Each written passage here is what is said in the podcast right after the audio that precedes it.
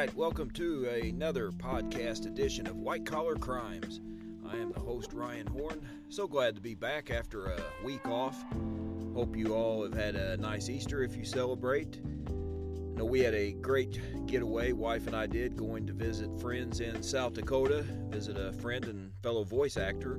Actually, we graduated from the same program together back in the day, and it was good to see him and catch up and weather was quite different than where I'm at. You know, as I said, around here we've had a lot of snow, I mean, rain and wind and storms, and up there just a lot of snow. In fact, it did have snow on the ground, which seemed kind of weird for me to see that first part of April and seeing snow on the ground, but that was the weather there. But nonetheless, it was a uh, very good, nice getaway, chance to visit some friends, and uh, certainly had a great time. And missed doing this podcast though, and glad to be back at in action here, getting the word out about crimes and scams and crimes of the elite. So glad to be able to shine the light on that, and that's what we're going to do on this episode. It is going to cover the case of Steve Comisar, the clothesline con artist. And those of you that are my age, Gen X and older, may remember this scam. I remembered the scam. I didn't know who was behind it till doing some research to get ready for this episode. But he was the con artist that pulled off the scam of a simple but yet memorable one in the 1980s. And more on that in just a second. But Mr. Comisar grew up in a upscale, well-to-do Jewish family in Beverly Hills, California. And in the 1980s, he got the concept together for a quote solar powered clothes dryer. And sounds pretty fancy. And this is the 80s when technology was, you know, looking back on it now, 80s technology looks pretty, uh, pretty primitive. But at the time, any era you live in, you're at the pinnacle of technology. So at the time, technology was kind of becoming a thing, really. Computers were starting to come around, and you had TV, satellite, a lot of different things like that that were coming around.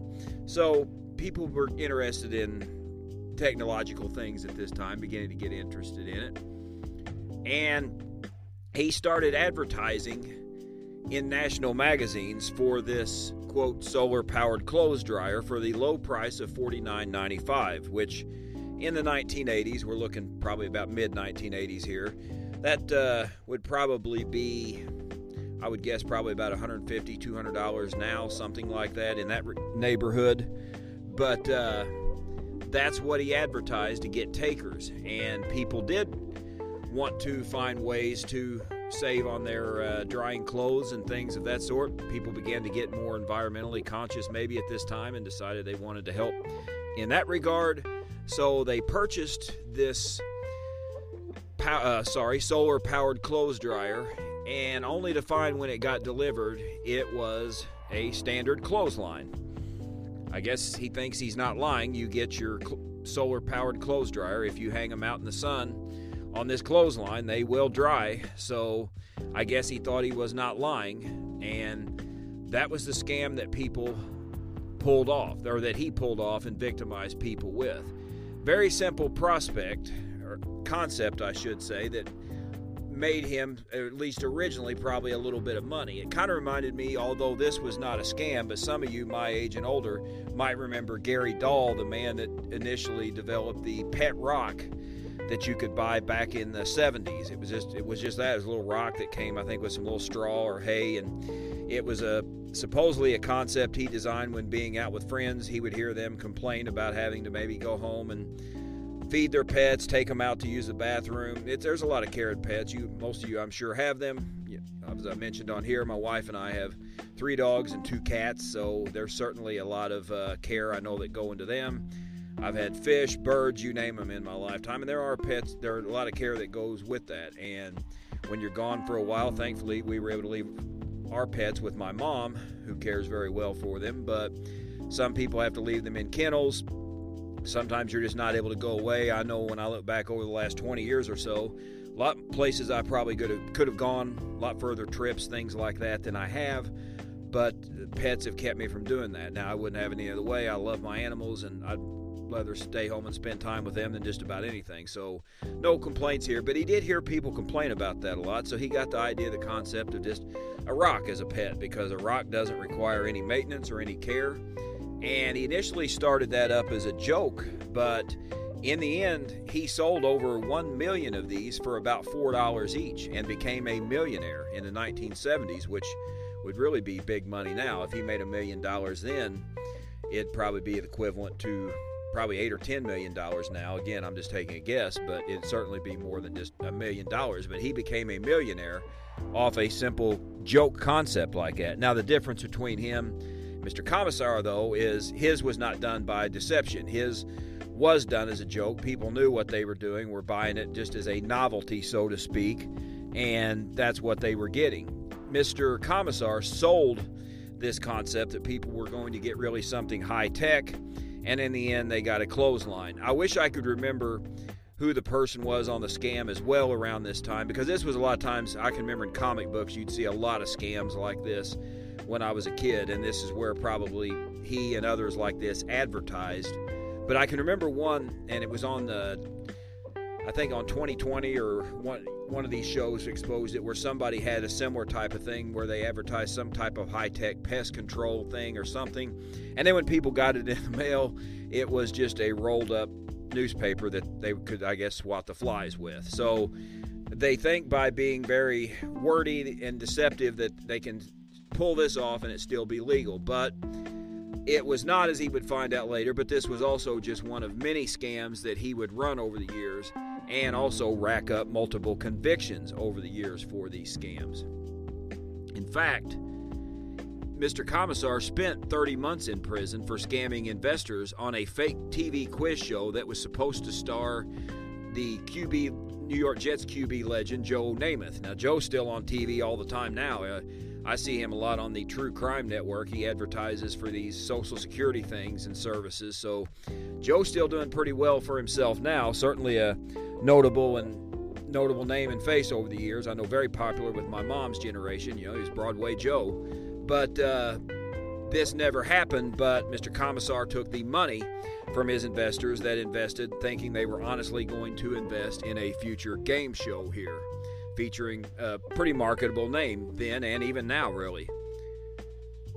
And later in his fraud career, he began to use the alias Brett Champion and he posed as a reformed man. He's out of prison who is now crusading to right all of his wrongs, and he becomes a fraud consultant and, quote, fraud prevention expert. He would go on about the talk show circuit and promote his new book, America's Guide to Fraud Prevention. However, this work was also shown to be fraudulent. I guess that saying goes a leopard does not change his spots and he continued to pull various other scams during this time, including the book itself. Now, a lot of them do try to do this, and some of them have some fraudsters that I've seen read stories on that they have been able to actually, at least for the moment, reform themselves, and they have used some of this good to help corporations and businesses try to spot fraud and deception and look for the tricks because these guys, let's face it, they're the experts. They're the ones that do it. Some of them legitimately do that, but not all of them do. And we'll talk about in a little bit another example on, of somebody who tried this approach or uh, PR move after getting out of prison. It's on a case that we covered on this uh, podcast earlier, or I should say last year.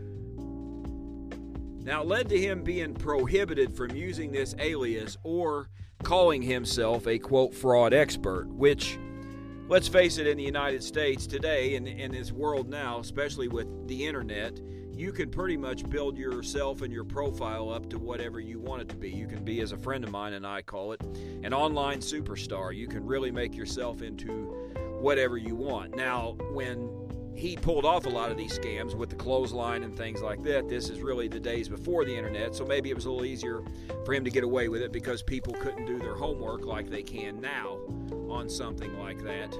But nonetheless, he did manage to pull off a lot of scams, including a scam of trying to make himself as somebody who was there to help you prevent scams and detect scams. But like I said, it led to him being prohibited from using this alias or trying to proclaim himself as a fraud expert. And this book is now on display by the Association of Fraud Examiners as a certified piece of fraud history. So, if you're into fraud history, something you might want to check out. But this book is not one to buy if you want to learn something because apparently it was just another one of Comisar's scams. Now, this and other frauds Finally, though, he had some short sentences up until this point, but they finally caught up to him, and this led him to finally being sentenced to 15 years in federal prison for various different scams that he pulled. And in 2015, in prison, when he is getting ready to get out, he called upon his friend, director Steven Spielberg, to kind of throw him a lifeline when he is going soon to be released and help him get going again. And that was something else I found out about Steve Comisar during this podcast or re- researching for this podcast. Apparently, he was an actor or entertainer. I was not familiar with him, hadn't seen anything he was in. And from what I could gather and was looking into it, he's mainly a bit player, small role kind of guy, but he's had, you know, he had connections to the business nonetheless, and he's had uh, some experience in the industry, and he had a social media presence and things like that. More on that in a second but he apparently was at least friends with Steven Spielberg. And I guess if you are in the entertainment industry, you do need somebody to throw you a lifeline. Spielberg's probably one that can do it. Been a prominent director in this country for 45 plus years, probably. Uh, I think going back to probably the time of Jaws in the 70s and things in some of the movies like that. So, somebody that can certainly help you and it's he wouldn't be the first actor to get help when he got out of prison. We did the podcast a while back last year on Wesley Snipes and his trouble with the IRS, and I can remember not long after he got out of prison, Sylvester Stallone got him a role. I think it was in the Expendables 3 movie, kind of help him get on his feet and get going because they were friends, been in some movies together before, and uh, that's good of him. It's good to take care of your friends. I don't think that it's bad of Spielberg or anyone else to help somebody they know when they get out of prison, but I don't know if I were Spielberg, I'd be tying myself and my reputation to this guy. But nonetheless, uh, apparently they were friends, and he felt confident that Spielberg could, as I said, throw him a lifeline when he got out and help him get some work and get back on his feet and get going. Apparently, he had worked in the entertainment industry, and that's what he desired to do even more. Although I'd say most of his career, if you really were to look at his resume, it would have to probably fall under that of a fraud artist. That would be his main occupation rather than a performing artist. Now, Comisar, he's presented himself on Tumblr and some other sites. Uh, he promotes himself, as I said, as an actor. Has developed, from what I saw, at least a decent uh, social media following, uh, about 153,000 followers or 163,000 followers on his Facebook page. I believe he had a decent presence on Twitter as well. And he'd gotten a little bit of work, although he said that that was not really getting that much, and he wanted to focus on reform and righting his wrongs and crusading to help fight fraud. So he said he was going to kind of put his acting career, quote unquote, on hold while he pursued these interests in trying to right the wrongs of his past. If he truly wants to do that, more power to him, but I would hold off a while before I would declare that we're safe on that being his past history. After all, he's been busted doing more frauds while he was crusading as a uh, anti-fraudster or a, an expert to help you detect fraud and things like that. So I would be a little hesitant to see, but who knows if he has learned his lesson after being that in prison that long, maybe that did wake him up. Only time will tell. But he's supposedly putting his acting career on hold, which again, prior to researching for this podcast, I wasn't aware of anything he had done or seen. I, I was aware of the scam. I even remember it back when I was a kid when it came out and and it, some of the other ones similar, like the one I mentioned with the newspaper for the bug and pest control.